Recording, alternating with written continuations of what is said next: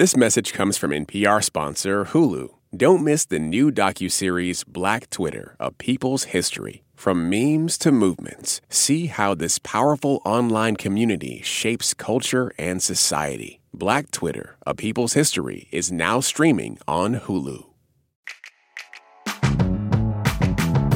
Hey, hey, I'm Brittany Luse, and you're listening to It's Been a Minute from NPR, a show where I look at what's happening in culture and why it doesn't happen by accident. So a few weeks back, I made an offhand comment about how he who should not be named, a.k.a. Drake, had devolved into this depressed, mopey, vindictive rap state, and how I was officially done. A lot of you reached out saying you were done too. Boy, bye. And Drake isn't alone. We're going to get into this more in a minute, but gosh, the boys in rap are sounding sad. Meanwhile, the girls in rap are killing it. They're killing it so hard that finally, the women are crashing the usually male-dominated rap nominations for the Grammys. Mm-hmm. They have the beats, they have the hits, and they have something to say. I would like to address a certain incident that I'm sure is on everybody's mind. No, I don't know why Popeyes took the hottie sauce off the menu. If you want the sauce back, you need to take that up with the Popeyes lady, not me, okay? And my next guest, Syreeta Singleton, and her collaborator Issa Rae have been watching. And they worked together to make the Max series, which we'll call Rap Sh!t. The real name of this show has a word in it that I'll get fined for saying on the radio. Rap Sh!t is all about these two Miami girls, Shauna and Mia, who end up forming a rap duo. Okay. Justin. It's loosely based on the success of the rap duo City Girls, two of my favorite rap girlies who are killing it right now. Which, excuse me, where is their Grammy? Anyway, the show gets deep into how Black women are treated in the music industry. So wait, we should start a rap group. Mia, come on. Man, y'all, we finna start a rap group, and of course, I'm finna be the pretty hype bitch. It's fun, it's funny, it's very real. And I have been loving this show's careful observations and big critiques. Today, I'm getting into all of that and more with the showrunner of the series, Syreeta Singleton. Syreeta, welcome to It's Been a Minute. Thank you. Thank you for welcoming me. I'm so happy to be here. Oh, I'm glad. We're excited for it, too. I enjoyed the first season of what we'll call Rap Sh!t. I have gotten to see some of the second season. I've been loving it. I think that one of the things that is the most interesting to me about the show is that it's like capturing the moment that hip-hop is in right now. In my personal opinion, and I think this is something that other people have noticed as well, it seems kind of like a lot of male rappers are in this like depressed, paranoid kind of state. This is not the party good time music. What happened? We need like T-Pain back. Exactly. Please bring T-Pain back. But I feel like there's a little opportunity there though, and that it kind of leaves a lot of the women to have all the fun. And I love that the show really is capturing this moment as well. What is compelling about this moment to you as a writer? And how do you hope to bring that to life on the show? Oh, I mean, well, first of all, I'm just, as a woman, as a Black woman, and as a fan of hip hop, like I was just excited and watching along with everyone else as Cardi made her debut. Yes. And then it's like, oh my God, now we have two? Like exactly. Nicki and Cardi? Yeah. And then the City Girls and all these like kind of really organic moments were happening online where you're discovering all of this new music. Mm-hmm. We're seeing art be discovered on social media. We're seeing people be defined by numbers right now in a way that is like, you know, what works, what goes viral, like... Right. Imagine figuring out who you are, building a brand, building a career based off of like how many people join your live. Right. Based off of what you say and what you share and how unhinged you are. You know what I mean? Mm-hmm. We all kind of interact with it to a certain degree, but it does take on a very specific place on the show. The show often uses like phone screens and social media. You know, characters look at social media or watch or film something, or the frame will actually have us feel like we're looking at a live stream actually unfolding right then. And I like that as a device because it kind of shows the fault line between the hustle and success. Like the characters sometimes show one side of things for social media, like, oh, look at our tour bus, for instance, with this season. The girls are on tour.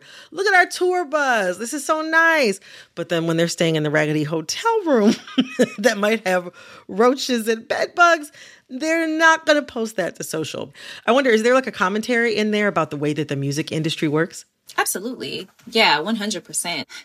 There's a photo or like a meme that I've seen online sometimes where it's like you see the person holding the camera in their backdrop, mm-hmm. but on the floor there's like chips and like, you know, my clothes from yesterday, phone cords, all of that stuff. Yeah. And it's just what you want people to see versus like the reality of a situation. And that's something that we really wanted to show because we want to show like how gritty it is, like how rough it is, and like those kind of sacrifices that you have to make.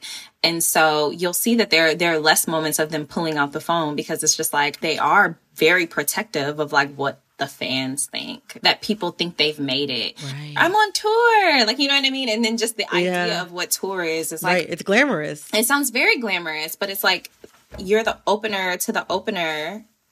And like, right. You're not being paid anything and you are sleeping in a tiny bunk with like no food. So, you know what I mean? Like, people don't know that, like that hustle. Y'all really get into the dirty underbelly of the music industry as they're breaking into it. As you said, it's not glamorous at all.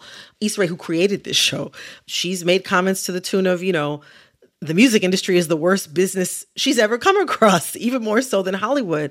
In thinking about the tour specifically, underhanded dealings, shady dealings in the music industry is nothing new. But the way that you all show it this season through the tour specifically, it really exposes a lot of the racism, colorism, misogyny, and sexism that real life artists and Black women in the music industry have to deal with. And I appreciate that because you all do a great job of showing and not just telling me as the viewer about those aspects of the business.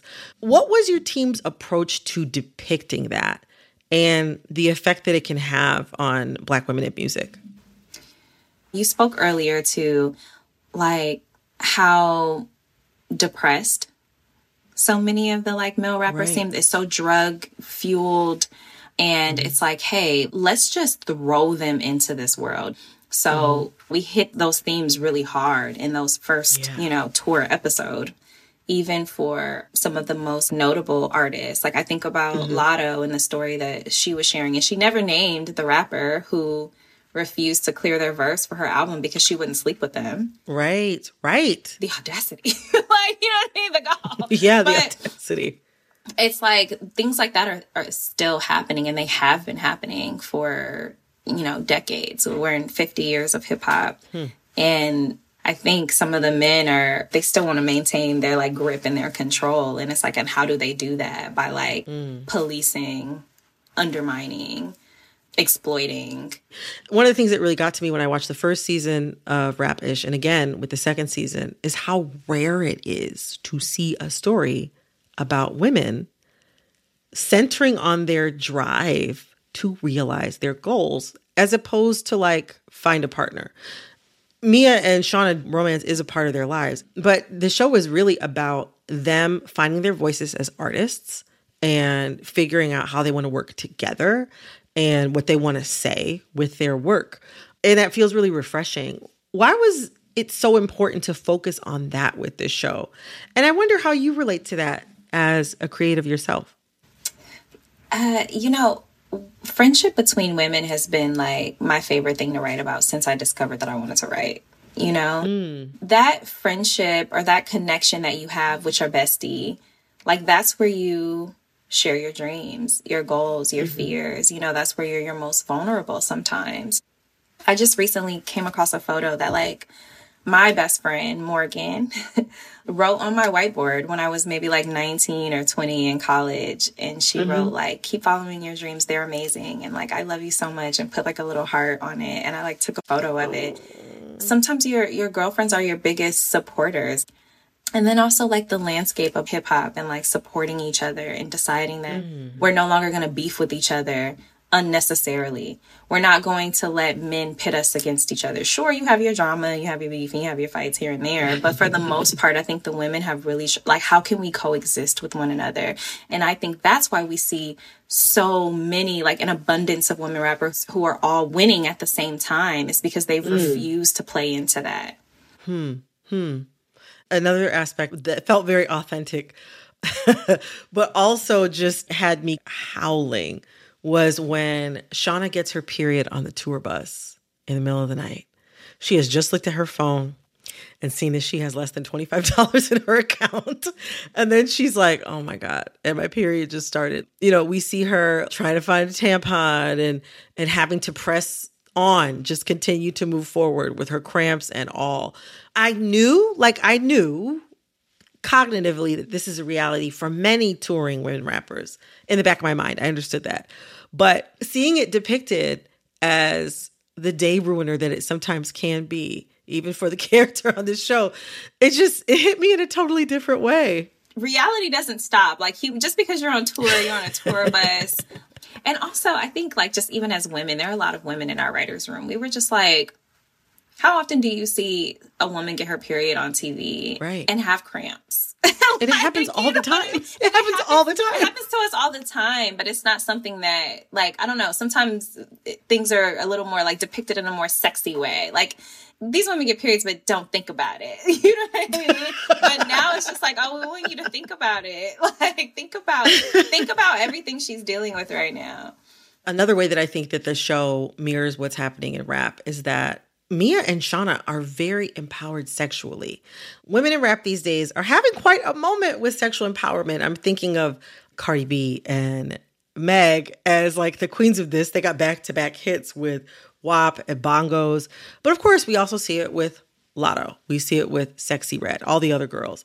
And this is reflected in Shauna and Mia's music as well, but also in their life. The sex on the show is so well done.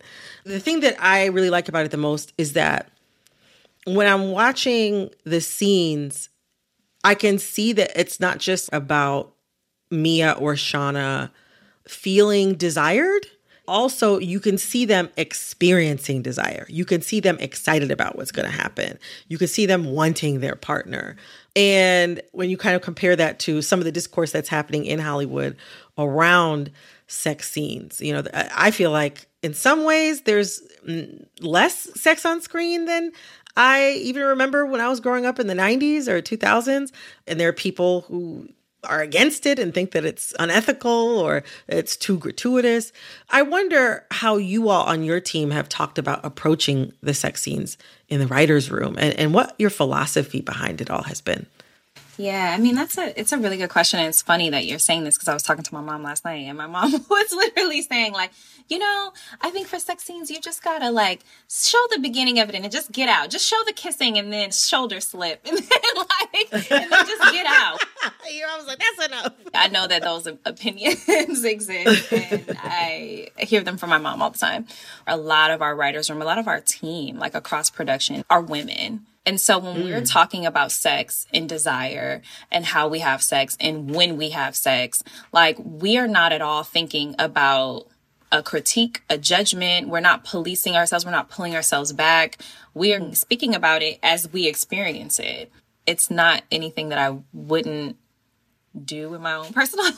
You know what I mean? So I'm good for you. That's what we have. Yeah.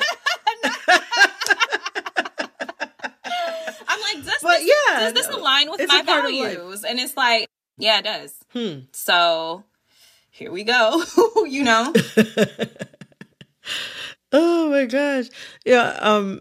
I also have really appreciated the show's approach to sexuality because one of the main characters, Mia, is a mom. I find it exciting how the show continues to show Mia as a sexual being and having roles and desires outside of being a mother, which she enjoys. That brings me to another aspect of the show, which is the way that it depicts Mia's journey as a mother and an artist. It also reflects a very real aspect of the music industry that isn't talked about as much, despite the fact that so many of the most popular women in rap right now are moms. Yeah. From Nicki to Cardi to Sexyy Red, currently on tour right now, pregnant, doing the splits, hitting the splits. I saw her. I was like, wow. I didn't see the splits, but yeah. But I saw the splits. I said, go ahead, girl. I'm like, if you can do that now, delivery is going to be a breeze. But work-life balance for any mom is always going to be a thing. But in their specific situation, in Mia's specific situation, trying to balance the work, the artistry, the motherhood, all at the same time, even though there's many other women in the music industry for whom that's a reality, it still isn't talked about as much as I think that it could and should be. Why was it important to foreground that in the show?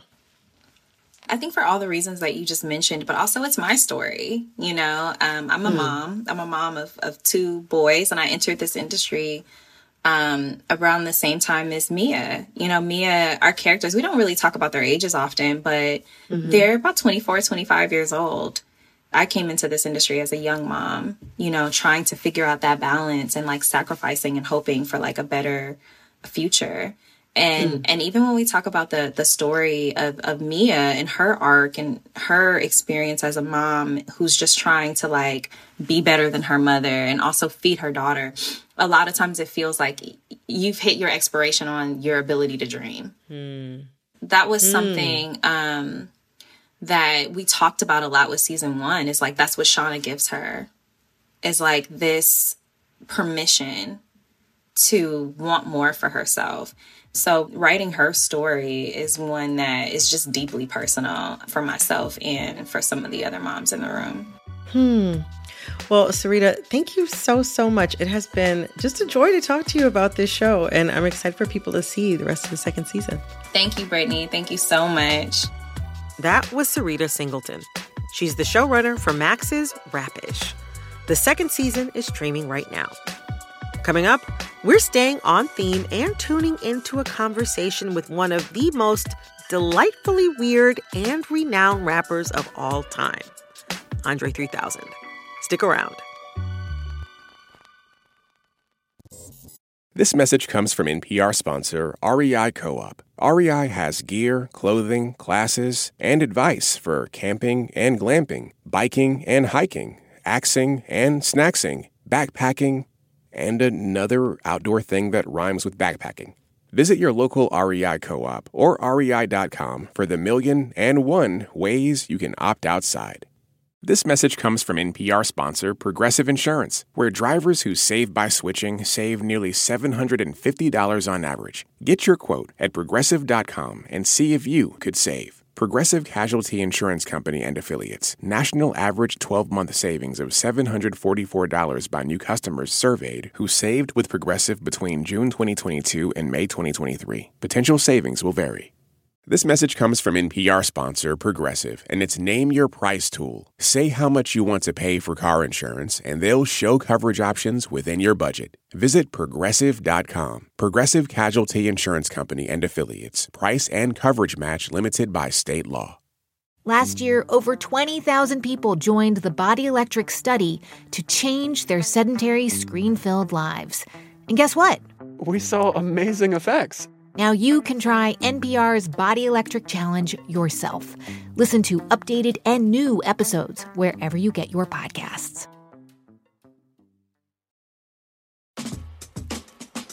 Next, one of the most imaginative, genre-breaking, and influential rappers of our time.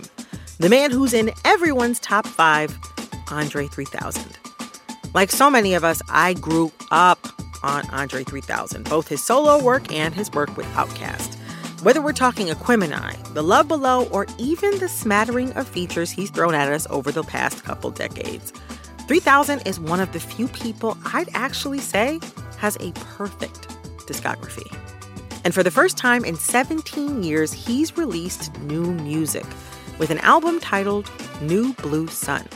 But longtime Andre 3000 fans may be surprised because this album has no rapping. In fact, it's mostly improvisational woodwinds. And while some might be disappointed, it's one of the freest expressions of style I've ever seen from an artist. My colleague in NPR Music, Rodney Carmichael, was lucky enough to sit down with the Andre 3000 to get the whole backstory. I'm going to hand it over to Rodney. Enjoy. Andre talked to me from NPR's Culver City studios in L.A. while I was at home in Atlanta. And as we were getting ready to start the interview, I could hear him in my headphones doing something he likes to do when he's just killing time. He started playing the flute.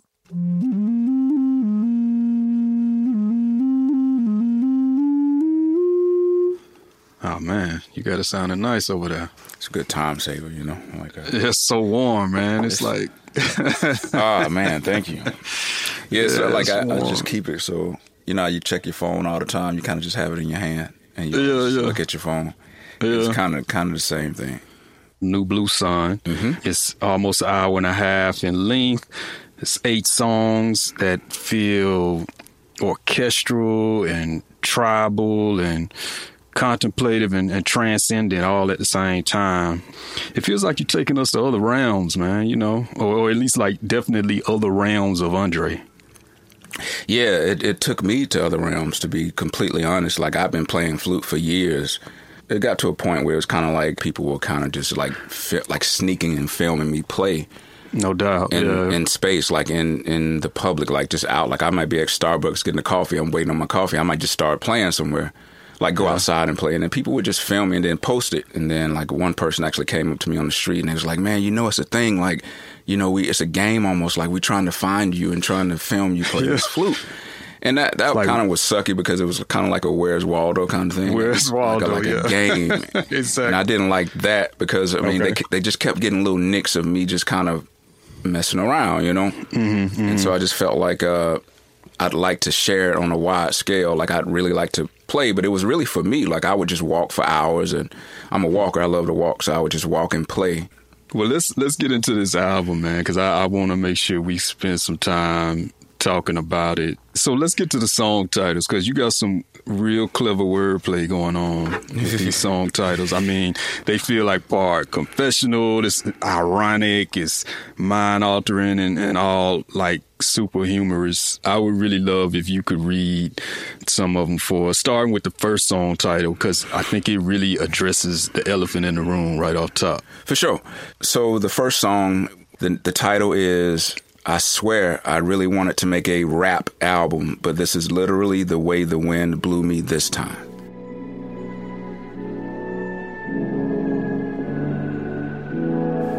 And so for me, like, I already knew how people would be looking at it, and I didn't want to, like...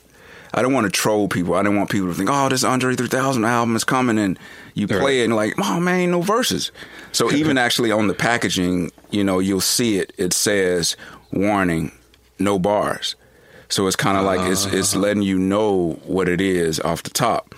Mm-hmm. But also, like, this is true, man. Like I really, like, you understand, like, I love rap music because it was a part of my youth. So I would love to be out here rapping with everybody rapping, because it's almost like fun to being on the playground playing. Like, I would love to be out here playing with everybody, but it's like, it's just not happening for me. So this is the realest thing that's coming right now. Not to say that I would never do it again, but those are not the things that are coming right now. And I have to present what's given to me. Tell me if I'm wrong, but I also imagine that the legacy of Outkast, like, as great as it is, has maybe in some ways also kind of like weighed you down at times, or blanketed your creativity at times. Nah. It catapulted me, man. Like Outkast was just an incubator to explore, man. Like I'm saying, I couldn't have done a lot of the things if Big Boy didn't support it. Let's jump to the track 3. If you can say the title for that one, that'd be good. Okay, so track 3 is titled That Night in Hawaii When I Turned Into a Panther and Started Making These Low Register Purring Tones That I Couldn't Control. It was wild. Nah, I ain't gonna lie, man. This sounds like a straight up ayahuasca trip or something like that. That is exactly what I was talking about. Okay. Yeah. Well, you gotta tell me the story behind this night, man. Yeah, I was actually in Hawaii, and it was my second night of the first time I'd ever taken ayahuasca. And we did it like a 3-night kind of phase, but the first night was inviting and beautiful and like the most powerful love and connection with all things I've ever felt in my life. Mm-hmm. The second night was different. And everybody knows that I will do you that way. Yeah. So the second night, my stomach was hurting. My mouth contorted like a panther, and I actually turned into a panther, and I was doing like that kind of thing. And I actually turned into a panther and doing this thing called toning. Toning is another way of purging, and toning is where you make these vibrational noises that you can't control, and it started playing me like an instrument. And so I started as a panther, and then I would do these long kind of tones and started changing the notes. So, and I can only mimic it. So on the album, I'm mimicking. But mm-hmm. the funny thing was in the IA session, I was like, damn, I wish I had my phone so I can record this. Cause like, it'd be so dope. It kind of sounds something like this. So it started playing me in a way that goes like,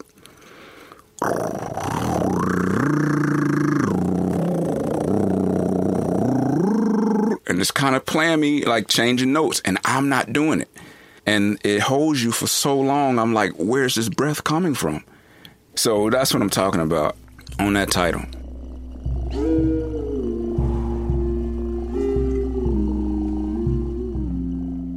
Was it scary at the time, or was it like, how did it make you feel? It was kind of intriguing at the time because, I mean, the sound listener in me, I'm digging the sound.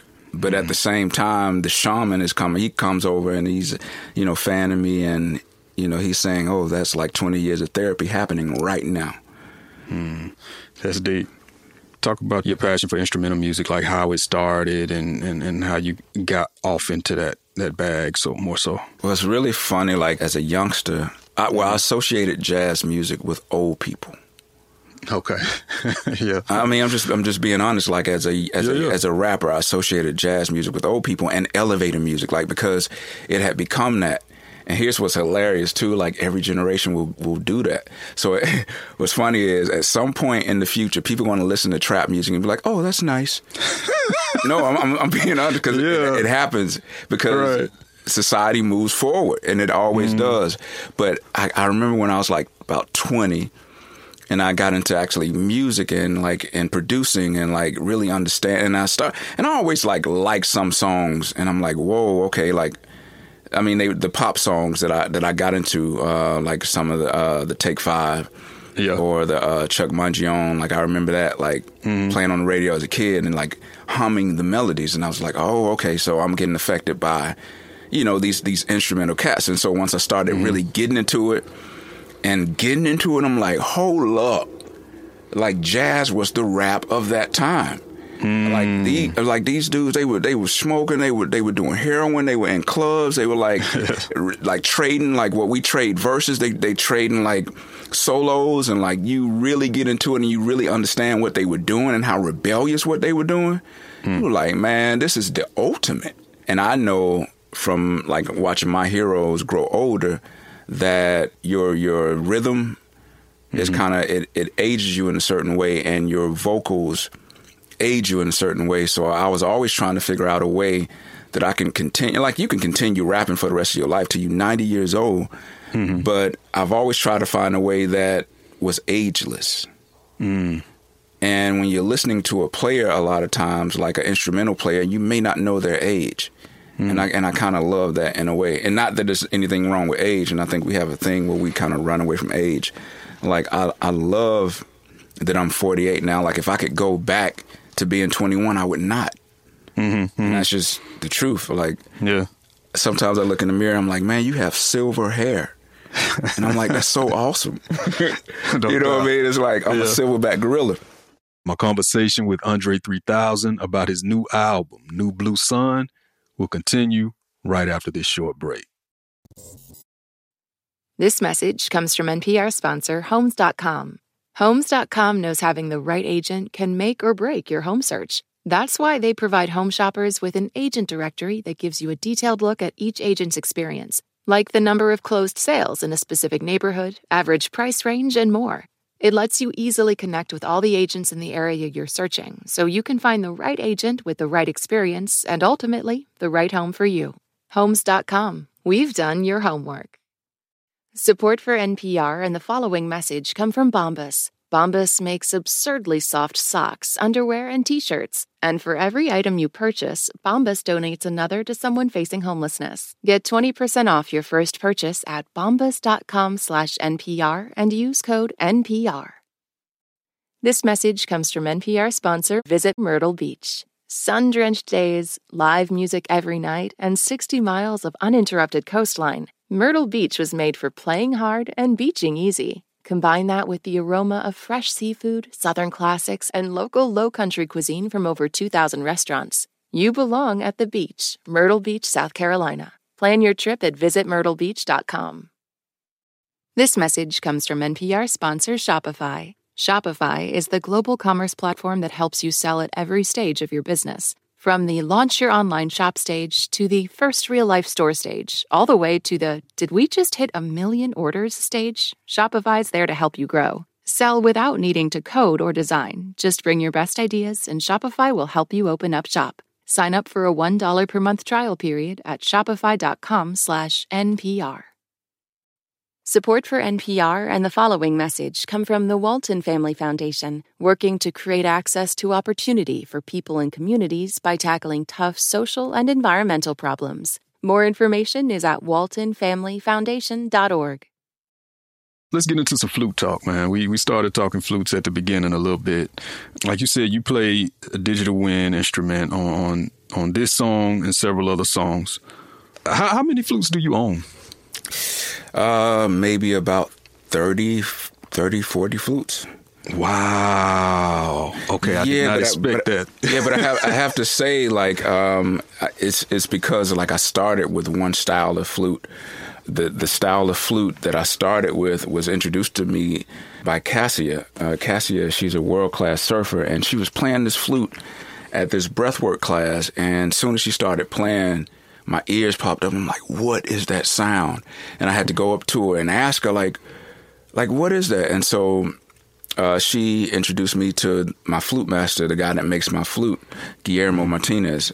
And that style of flute that he makes was my intro into flutes.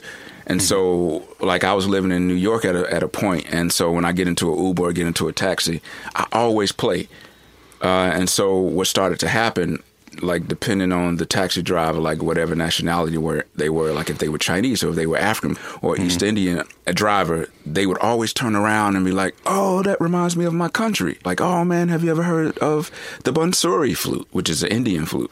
Or, oh, have you heard of the Ney flute, you know, which is Egyptian or Turkish flute?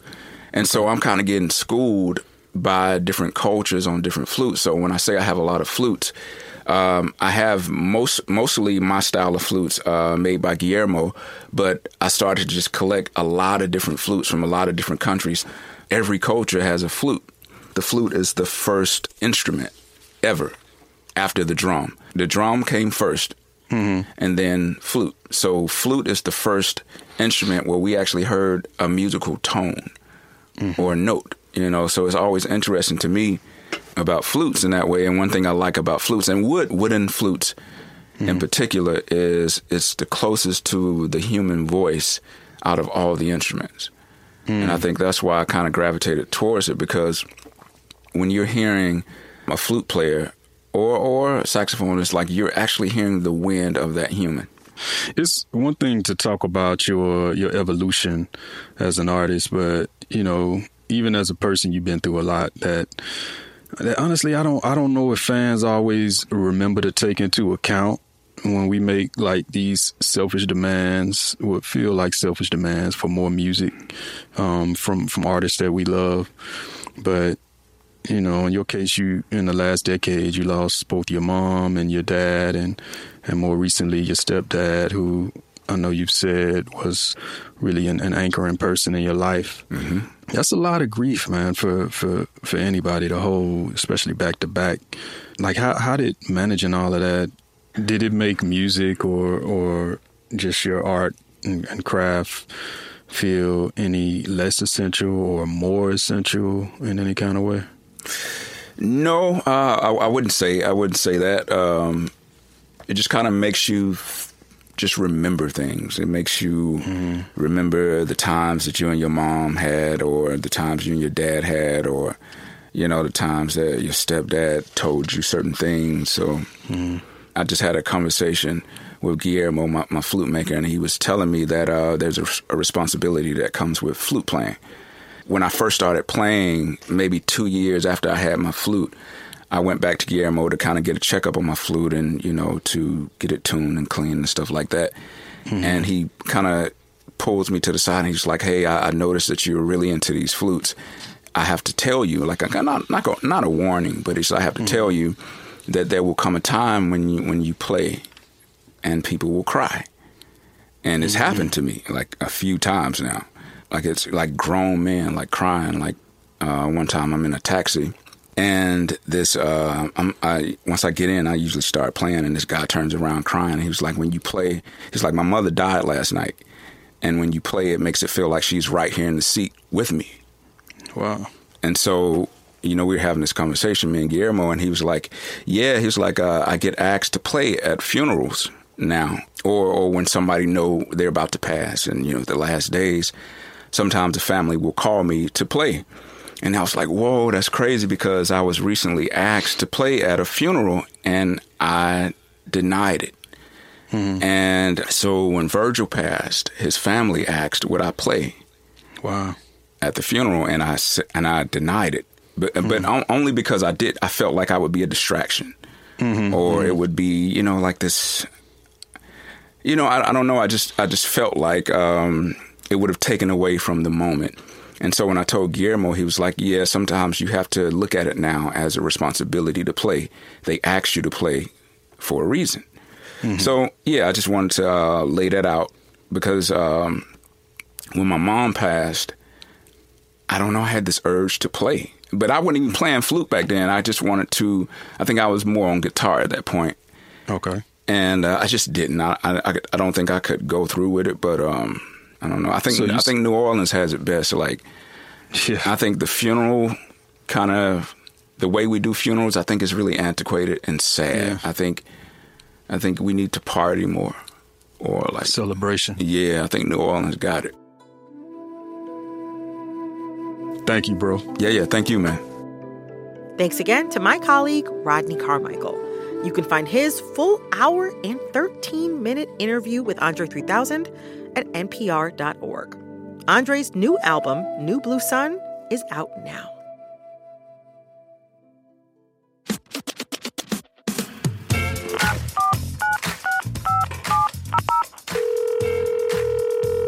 Hey, Brittany. Hey, Brittany. Hey, Brittany. Hey, Brittany. This is Felipe from New York. Grammy nominations just came out this year, and I was stoked to see I'm Just Ken making the list.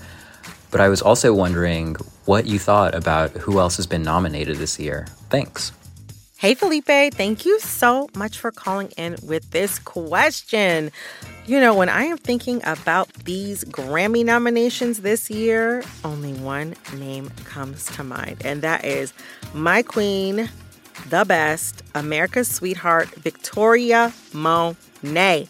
If you do not know this woman's name, allow me to tell you, after years of writing for artists like Fifth Harmony and Ariana Grande. Mind you, she's won a Grammy for Ariana Grande before. She wrote some of the songs that you and I have loved over these years. Thank You Next, Seven Rings.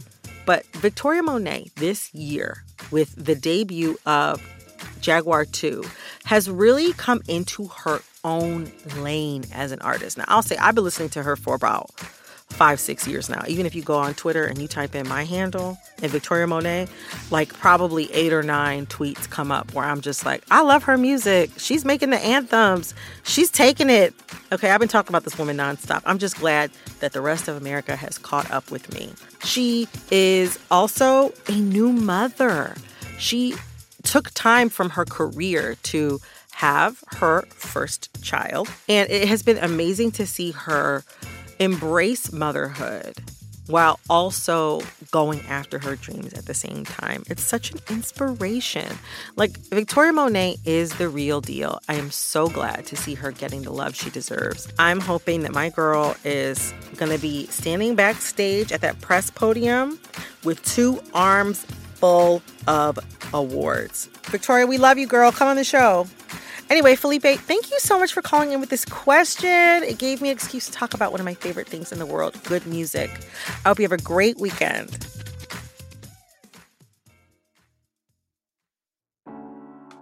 This episode of It's Been a Minute was produced by Barton Girdwood, Alexis Williams, Liam McBain, Corey Antonio Rose. This episode was edited by Jessica Plachek, Bilal Qureshi. Engineering support came from Phil Edfors. Our executive producer is Verilyn Williams. Our VP of programming is Yolanda Sanguini. Our senior VP of programming is Anya Grundman. All right, that's all for this episode of It's Been a Minute from NPR. I'm Brittany Luse. Talk soon.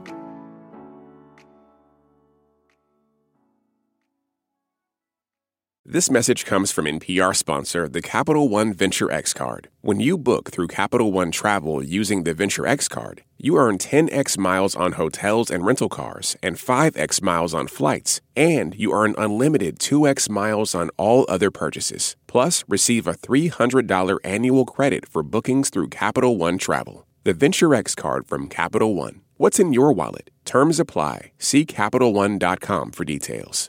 This message is brought to you by NPR sponsor Lisa in collaboration with West Elm. Discover the new natural hybrid mattress, expertly crafted from natural latex and certified safe foams, designed with your health and the planet in mind. Visit leesa.com to learn more.